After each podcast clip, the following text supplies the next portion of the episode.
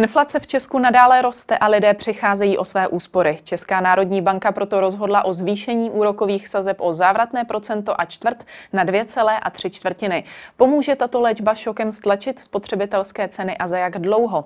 Začíná Epicentrum s Markétou Wolfovou. Vítejte.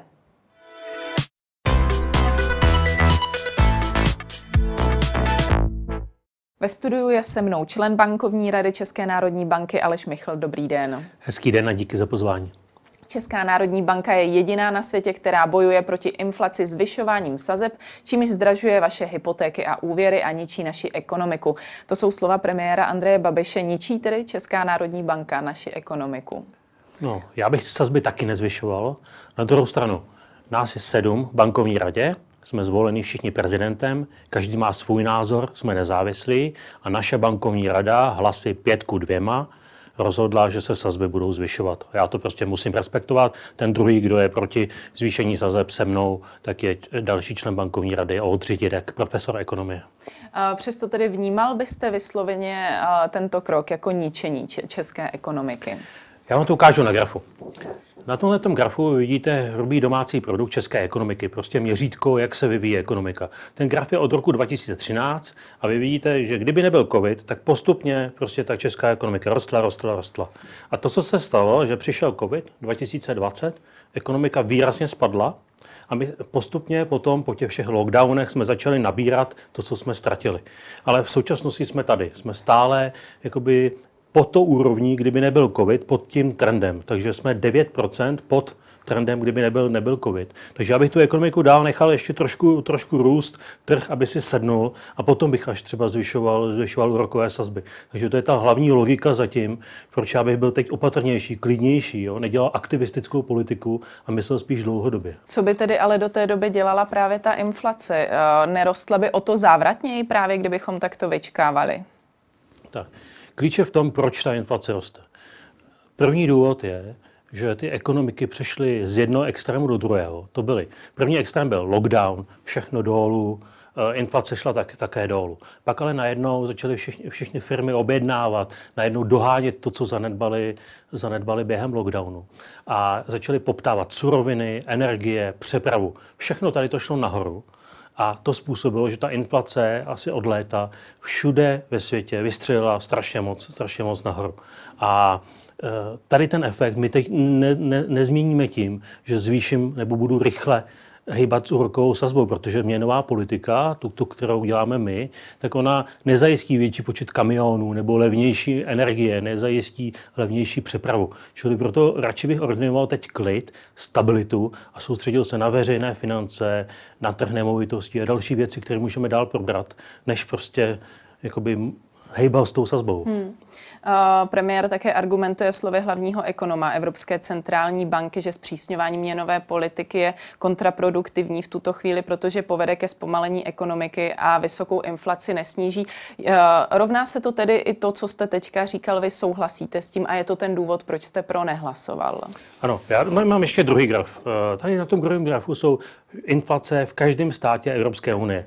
Eh, některé země jsou tady barevně, Česko, Německo, Slovensko, eurozóna, některé jsou šedou, šedou čárou, aby prostě se mi tam ty názvy, názvy vešly. A tady někde je zhruba léto, a vidíte, že ty inflace prostě eh, se vyvíjely podobně. Přišel lockdown, eh, lockdown, covid, šli trošku dolů a teď od toho léta všechno nahoru. Celá Evropa nahoru. Vy vidíte, že máme inflaci prostě CCA na úrovni Německa, Polsko, Maďarsko nad námi, naopak, naopak třeba průměr eurozóny nebo Slovensko pod námi. Jo, vše se to mění. Takže celá Evropa prostě je zasažená, zasažená tou inflací.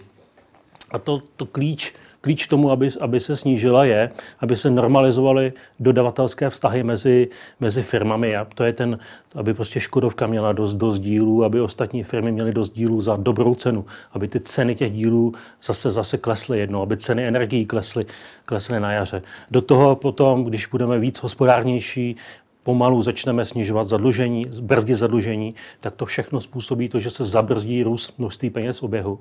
A inflace je vždycky o množství peněz v oběhu. Takže když, tady to, když takhle dlouhodobě budeme myslet a, a přemýšlet, tak pak si myslím, že se ta inflace zbrzdí. Co by tedy měla dělat nejenom Česká národní banka, která tedy přistoupila k tomu ne vámi příliš schvalovanému navyšování úrokových sazeb, co by třeba měla dělat právě vláda pro to, aby se ta inflace podařila stlačit? Ano, jasný. Takže eh, první krok je pomalu začít vyrovnávat eh, rozpočty, to znamená postupně připravit stabilizaci veřejných financí, skrotit růst množství peněz oběhu. Jo? Pomalu k tomu přispívat. Druhá, druhá věc je, co k tomu může udělat Česká národní banka. Myslím, že bychom měli jít my na trh nemovitostí, to znamená, že naučit Čechy, aby kdo chce hypotéku, aby musel dávat 20% za svýho. A aby prostě se méně zadlužovali, aby použili úspory a i to postupně skrotí růst množství, množství peněz oběhu. Takže stát, aby se méně zadlužoval, Češi, aby se méně zadlužovali, poté inflace dolů. Nicméně stále odborníci odhadují, že ten uh, růst úrokových sazeb uh, nás čeká dál, že Česká národní banka bude zvyšovat úrokové sazby. Uh, předpokládáte, že vás čeká v nejbližší době podobné hlasování, které opravdu přinese tento růst? Ano, já si myslím, že ostatní kolegové jsou přesvědčení a to naprosto respektuji o tom, že by se ty sazby měly aktivisticky dál, dál zvyšovat, takže asi zřejmě na dalším jednání, který, který bude v prosinci, se zrovna znova pohádáme, ale odborně pohádáme, aby to nevyznělo, že na sebe nějak řveme, ale podobně prostě odborně, se, odborně budeme argumentovat. Já budu mít svůj názor, profesor Dědek, který je se mnou na mojí straně, bude mít svůj názor. Uh, uvidíme, jak ostatní členové bankovní rady a pokud na to někdo věří, tak já to budu, musím jenom respektovat. A za jak dlouho tedy očekáváte, že tato záchranná brzda, která za vás tedy příliš eh, nebude fungovat, by mohla alespoň trochu se projevit eh, na těch českých financích? Očekáváte, že se to projeví do roka? Eh, na inflaci nebo na financích? Na inflaci, na inflaci já bych čekal, že teď inflace může být i přes 7 Dopravdy ta lednová inflace, která bude zveřejněna na začátku února, tam může být drsná. Nedá se s tím vůbec nic dělat, musíme to prostě přetrpět. Všechny státy to schytají přes ty, hlavně přes ty, přes ty energie. Pak postupně si myslím, že se může zmírňovat a koncem příští roku prostě by měla být nižší než je, než je, než je teď. A to bude ta dobrá trajektorie, na kterou se můžeme dostat za předpokladu toho, že prostě budeme brzdit zadlužování a postupně budeme i na ten trh nemovitostí, aby se trošku schladilo. Jak tedy to zadlužování brzdit? Například, když se k situaci vyjadřoval kandidát na ministra financí za koalici spolu Zbyněk Stanjura, tak zmiňoval otevření trhů zahraničním pracovníkům anebo zjednodušení stavebního řízení tak, aby zase nezdražovaly dál nemovitosti. Jsou tohle body, ve kterých se třeba shodujete? Tak já bych to řekl spíš makroekonomicky. Já přesně nevidím tomu politikovi do hlavy, jak on to, on to přesně myslí, ale když jsem se to propočítával, tak existuje vzoreček pro stabilitu veřejných financí a ten zhruba zní takto. Pokud tady ta česká ekonomika se bude financovat zhruba za 2% ročně, Zhruba státní dluh se teď financuje za 2%, za 2% když teď to, výrazně, teď to výrazně narostlo, ale v průměru dluh se financuje za 2% a, dluh, a HDP poroste o 4%, poroste výrazně víc než ten dluh, asi dvakrát víc, tak poté, když na, najdeme na trajektorii růstu 4%, a ta poté, když eh, státní rozpočet bude navržen s deficitem kolem pod 180 miliard, tak jsme schopni stabilizovat zadlužení. Takže já bych prostě šel na ten deficit pod 180 a miliard a za tady těch podmínek my jsme schopni doručit ekonomice to, co potřebuje a vyzvat lidi k tomu, aby taky spořili, taky prostě rozumně otáčeli své výdaje, neutráceli za Netflix a další blbosti, ale prostě jedině, jedině takhle my se propracujeme k tomu, že postupně ta inflace bude klesat.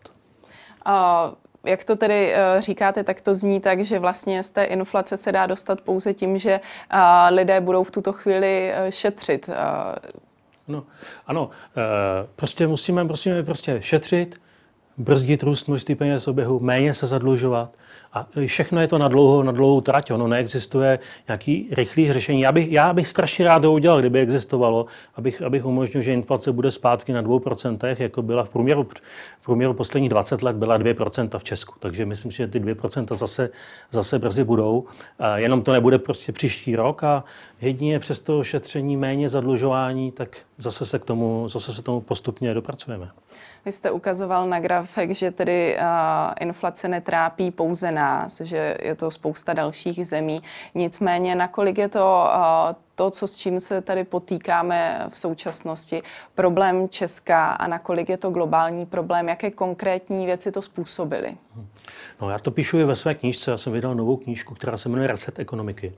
A vlastně ona vyšla v září, ale už tehdy vlastně bylo jasný, že ty ekonomiky, jak jdou úplně z toho prvního extrému, nulového extrému, nebo prostě z toho, z toho lockdownu, tak ty firmy, jak strašně moc enormně poptávají, dohánějí tu výrobu, tak prostě je to všude na světě stejný, že, že, že, že ten efekt, já tomu říkám ketchupový efekt, napsal jsem ho tam, ketchup, jo, jestli znáte ketchup, že jo, tak já jsem si ho vždycky kupoval, když jsem chodil do supermarketu, tak jsem si ho vždycky, když jsem malej, tak jsem si dával ketchup eh, k řízku a měl, vždycky se prodával v té skleněné láhvi ty skleněné láhvy, vždycky, když se otevřel, tak strašně těžko šel, šel vysypat. Úplně, jako on, on tam jakoby, jako by byl zaseknut, jako by se měnil v pevnou, v pevnou kapalinu. Musel se s tím strašně zatřást, s tím kečupem, a pak najednou hodně vyprsknou.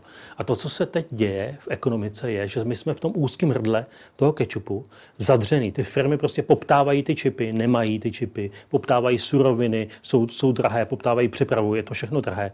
Všechno se to musí jakoby normalizovat a ta z toho ekonomika se jakoby zatřese teď a postupně ten kečup vyteče. A to, co se stane, je, on vyprskne strašně moc a bude druhý extrém, kdy ty energie podle mě příští rok výrazně zlevní a to bude ten efekt, který nám pomůže spolu s tím šetřením k tomu, aby, aby ta inflace taky, taky klesla. A to je efekt celosvětový, nejenom v Česku ale co právě eh, ty věci, se kterými se potýkáme třeba právě u nás, co, což jsou vlastně opravdu uh, vysoké ceny nemovitostí, zároveň je to uh, velká nabídka na trhu práce a neobsazená místa, to nás nějak v tomto směru neovlivňuje. Určitě ovlivňuje. Tady ta recese, ta covidová recese byla strašně zvláštní v tom, dokonce je to i na box nějaký makroekonomický knížce, aby někdo prostě do, do toho napsal, že nevzrostla nezaměstnanost. Čili my jsme si vlastně koupili, koupili, koupili všemi těmi příspěvky, které dostali buď firmy nebo lidi, díky tomu, že byl lockdown, tak jsme vlastně si koupili to, že nevzrostla nezaměstnanost. A tím pádem neklesly, neklesly příjmy, lidi nemají problém se splácením třeba hypotéky a to i způsobilo prostě to, že ta poptávka od lidí je docela, docela jakoby, není tak robustní, jako, jako, byla, jako byla před covidem, ale prostě pomalinku, pomalinku ožívá a i to samozřejmě tvoří inflace. Kdyby tady byla nezaměstnanost výrazně větší, tak samozřejmě ta inflace je, je zbržděnější. Ta inflace je často srovnávaná se situací v roce 2008. Nakolik tedy je to, co jsme zažívali doteď, nějaký normál, nebo jsme si spíš navykli na zlaté časy a opravdu bychom měli počítat s tím, že podobné chvíle přijdou, jako je nyní nebo právě před těmi 13 lety? Myslíte konkrétně rok 2008? 2008 byl uh, strašný rok z hlediska, z hlediska veři, financí, bankovnictví. Tehdy krachovalo bankovnictví, dneska žádná banka. A věřte mi, že výrazně to dohlížíme. Všechny banky nemá žádný problém, co se týká, co se týká stability, co se týká možnosti bankrotu. Takže naprosto bez problémů ve, ve 2008 byly na pokraji, na pokraji krachu americké bankovnictví a i řada, řada eh, bank v západní Evropě. Takže eh, tam naprosto bez problémů a ten svět spíš myslím, že, že by teď potřeboval prostě klid, stabilitu a pokud to eh, dobře zvládneme, tak neopakovat to, co se stalo po 2.8 u nás. My jsme prostě tam, eh, tam vlastně 2.11, 2.12 byly roky, kdy se zvyšovaly daně a škrtly se investice, zastavily se investiční projekty. Jo, a to se nám nesmí teď stát. My vlastně nesmíme zvýšit daně, nesmíme zastavit žádný investiční dobrý projekt, aby se prostě dál stavělo, dál plánovalo, jo, dálnice, obecní investice, aby prostě obce, města měly peníze. Ale zároveň musíme provozně ušetřit. Takže tady tu kombinaci zvládnout je, je strašně těžký pro toho politika. A mně se to tady od stolu samozřejmě dobře říká, ale v tom je pak klíč k tomu, aby jsme měli ten růst 4%, který potřebujeme k, k, k stabilizaci zadlužení a zároveň tu inflaci zpátky postupně, postupně na těch dvou procentech. Přesto říkáte, že lidé zkrátka budou muset šetřit, že jiná cesta z toho ven není. A proto se tedy ptám, jestli to, co zažívali doteď, jsou jen zlaté časy, na které už by si neměli navekat. A, takže se mám utek z otázky, protože říkáte, říkáte znova, no, zlaté časy, tak já nevím, tak jestli, eh, když jsem viděl nárůst zájmu v Netflix, tak eh, jestli tady to jsou zlaté časy, tak si říkám, ty jo, lepší by bylo, kdyby jsme zrušili všichni Netflix a tu samou platbu posílali pravidelně, spořili v nějakém investičním fondu, jakýmkoliv kdo chce, u jakékoliv banky si kdo vybere, tak pravidelně spořili a připravili se na další krizi. A to, co já bych chtěl udělat, je i v budoucnu, aby prostě náš zisk v České národní bance šel i třeba do státního rozpočtu, aspoň kousek, aby se pomáhalo tomu, tomu rozpočtu, protože jsme jedny velký veřejné finance tady pro lidi, pro náš národ. A aby jsme se prostě méně zadlužovali a tím pádem prostě pak, pak na tu další krizi, která přijde, nikdo neví, jestli přijde za rok, nebo za pět let, nebo za deset let, tak prostě ten klíč je v tom, aby ty úspory, to bohatství jsme měli a pak, jsme, pak budeme i svobodnější v té další krizi, protože se budeme méně zadlužovat a méně budeme odkázaný na dluhy.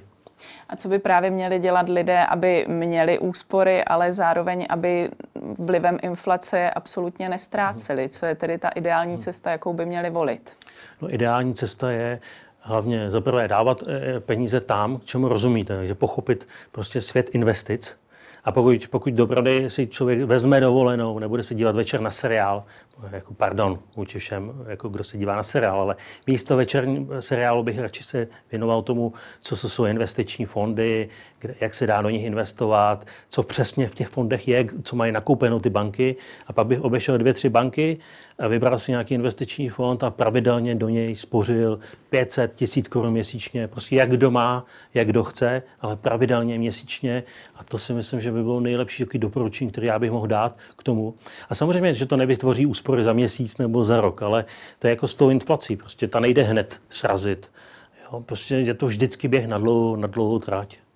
Zároveň ale je tady určitě spousta lidí, která se v investicích nevyzná, není jim to blízké. Pro ty tedy nějakou konkrétní radu máte? Studovat. Prostě na YouTube je spousta, spousta výukových materiálů a podle mě neexistuje nějaká zázračná rada, jak vydělat peníze. Hlavně na to, hlavně na to nevěřte, protože máme spoustu případů v České národní bance, kdy řada lidí naletěla podvodníkům a stáhli si třeba nějaký zázračný software, když to tak řeknu v uvozovkách, na svůj počítač, nechali se přes telefon naverbovat prostě k nesmyslům, Jo, takže mám, znám případy, kdy prostě člověk celý život makal, eh, pracoval, spořil a pak ty úspory za celého životní dal, dal nějakému podvodníkovi, jenom že si nechal napovídat přes telefon něco nebo si stáhnul nějaký software a ty peníze mu pak, zmizely. Takže prostě opatrně, proto radši místo toho seriálu studovat všechno a snažit se pochopit ty investice.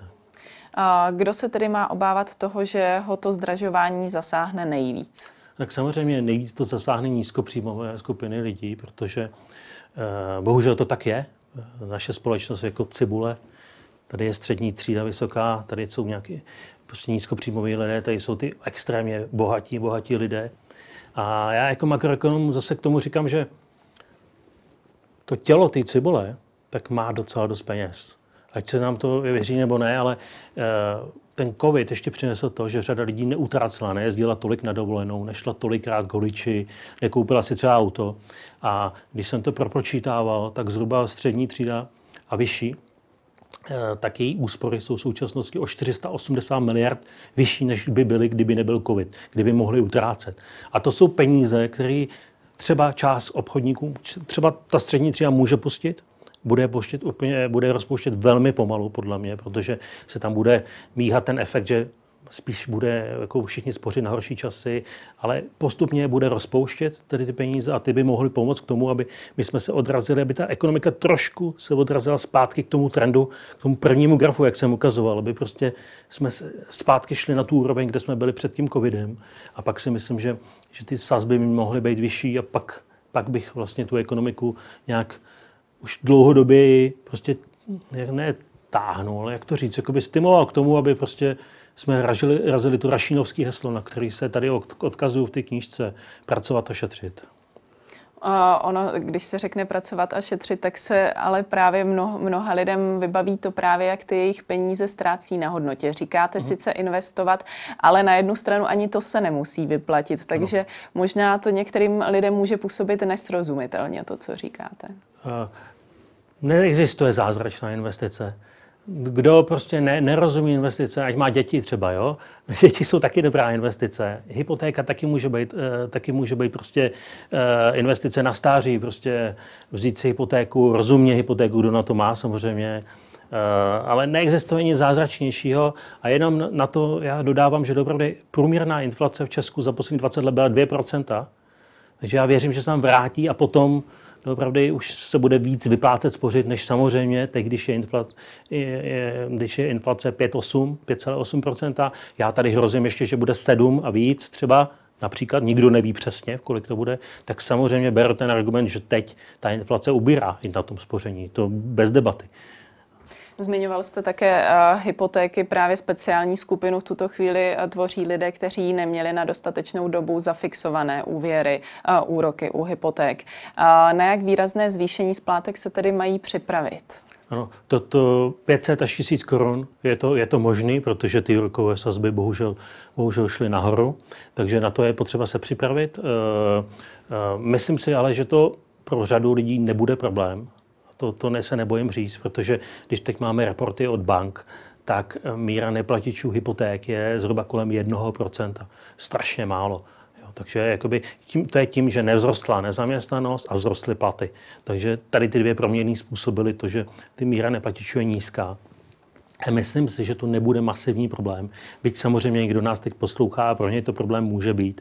Takže tam je potřeba prostě volit volit prostě i teď si říkat, jestli novou hypotéku nebo nájem, prostě tak hold, půjde víc lidí do nájmu, eh, nebo, nebo, nebo prostě kdo bude mít, tak si vezme hypotéku. Jako, ano, je to problém, souhlasím, ale nedá se s tím nic jiného dělat. Ono u nás celkově je o hypotéky enormní zájem hmm. v rámci Evropy. Čekáte, že právě tato, toto zvýšení úrokových sazeb ten trend opravdu změní a že ne. více lidé budou zůstávat v nájmech, že to je cesta? Ne, to zvýšení úrokových sazeb to podle mě moc nezmění. Změnilo by to natvrdo, kdyby jsme šli na množství peněz oběhu, že by jsme šli na to, že bychom řekli, kdo chce hypotéku, tak 20% za svého nebo 30% za svého by musel dát cash, úspory použít a to by možná mohlo, mohlo zbrzdit Eh, mohlo zbrzdit eh, trh, trh nemovitosti. No. K tomu ale navíc my si musíme uvědomit, že v Evropě jsou minusové rokové sazby, nulové rokové sazby, eurozóna na euro. Jo. Čili i to motivuje k tomu, že kdo má eura, tak mu vynáší strašně málo, jo. daleko méně než koruny. A řada eurových investorů investuje u nás do nemovitostí, takže prostě já tady sám taky celý, nejsem schopný celý trh nemovitostí nějak zázračně skrotit, aby ceny, ceny nerostly, když v eurozóně jsou nulové nebo záporné úrokové, úrokové sazby.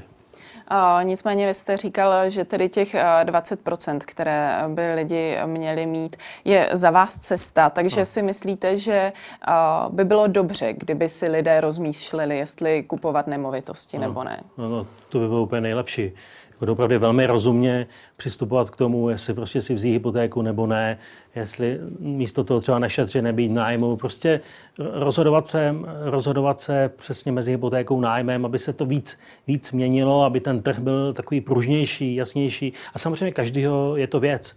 Aby ten trh nechal žít, každýho je to věc a, a jenom si říkám, že prostě mít dluhu je cesta k nižší inflaci. Základní poselství.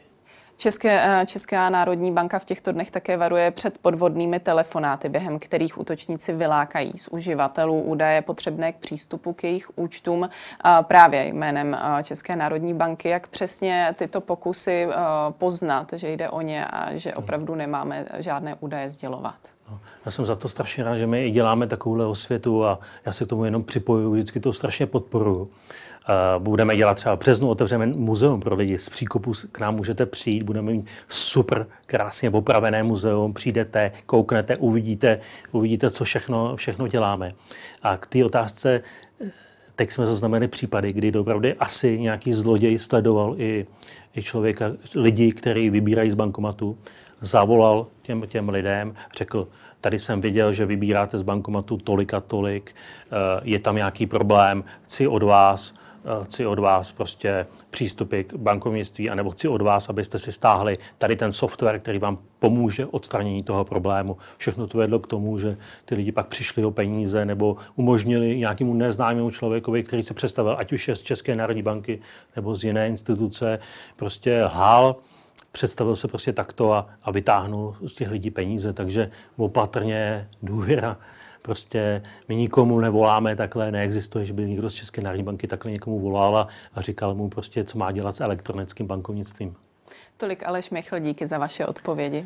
Já díky moc a hezký den. A to už je pro dnešek z Epicentra vše. Nezapomeňte nás sledovat i zítra od 15 hodin na viděnou.